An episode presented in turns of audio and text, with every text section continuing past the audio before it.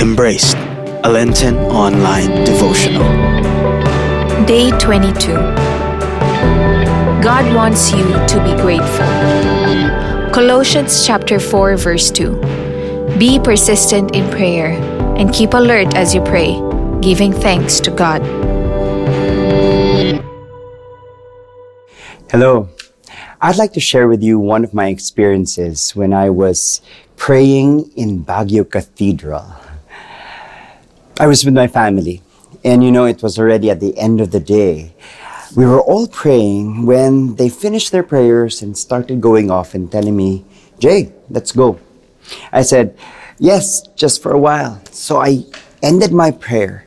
And at the moment that I ended, I turned my back to go out of the church when I heard a tugging at my leg. And I saw a little girl asking for alms.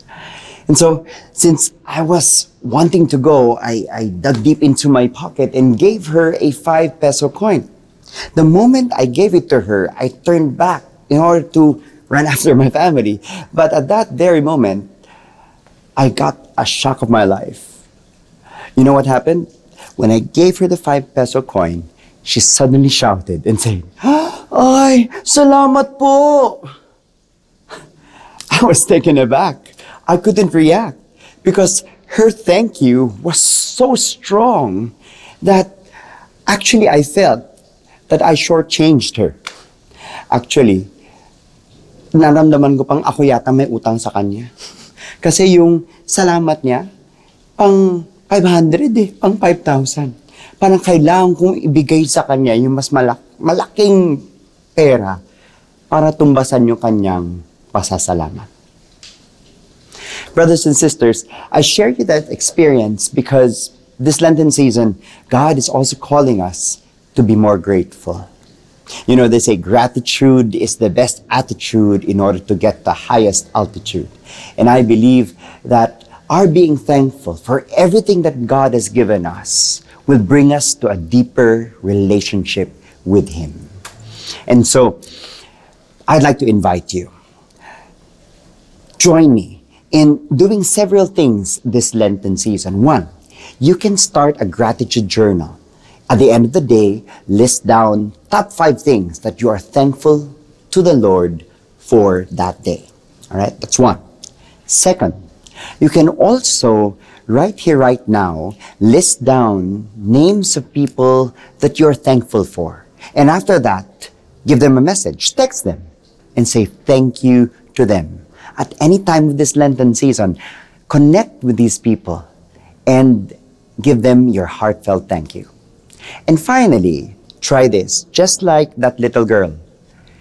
Thank God for the coming blessings that will that he will give you. Thank God for your dreams that will come. Thank God for the goals that you're going to work on. Thank him even now that it's not yet there.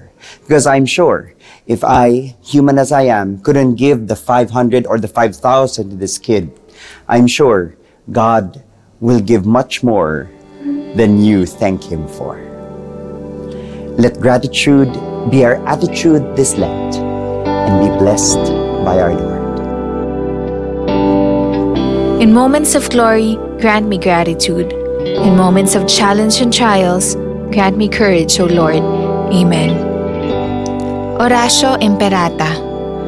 God our Father, we come to you in our need to ask your protection against the 2019 and coronavirus that has claimed lives and has affected many. We pray for your grace for the people tasked with studying the nature and cause of this virus and its disease, and of stemming the tide of its transmission. Guide the hands and minds of medical experts that they may minister to the sick with competence and compassion, and of those governments and private agencies that must find cure and solution to this epidemic. We pray for those afflicted. May they be restored to health soon. Grant us the grace to work for the good of all and to help those in need. Grant this through our Lord Jesus Christ, your Son, who lives and reigns with you in the unity of the Holy Spirit, God forever and ever. Amen. Mary, help of all Christians, pray for us. Saint Raphael the Archangel, pray for us. Saint Roch, pray for us. Saint Lorenzo Ruiz, pray for us. Saint Pedro Calungsod, pray for us. For more resources on growth and inspiration, subscribe to youtube.com slash feasttv official.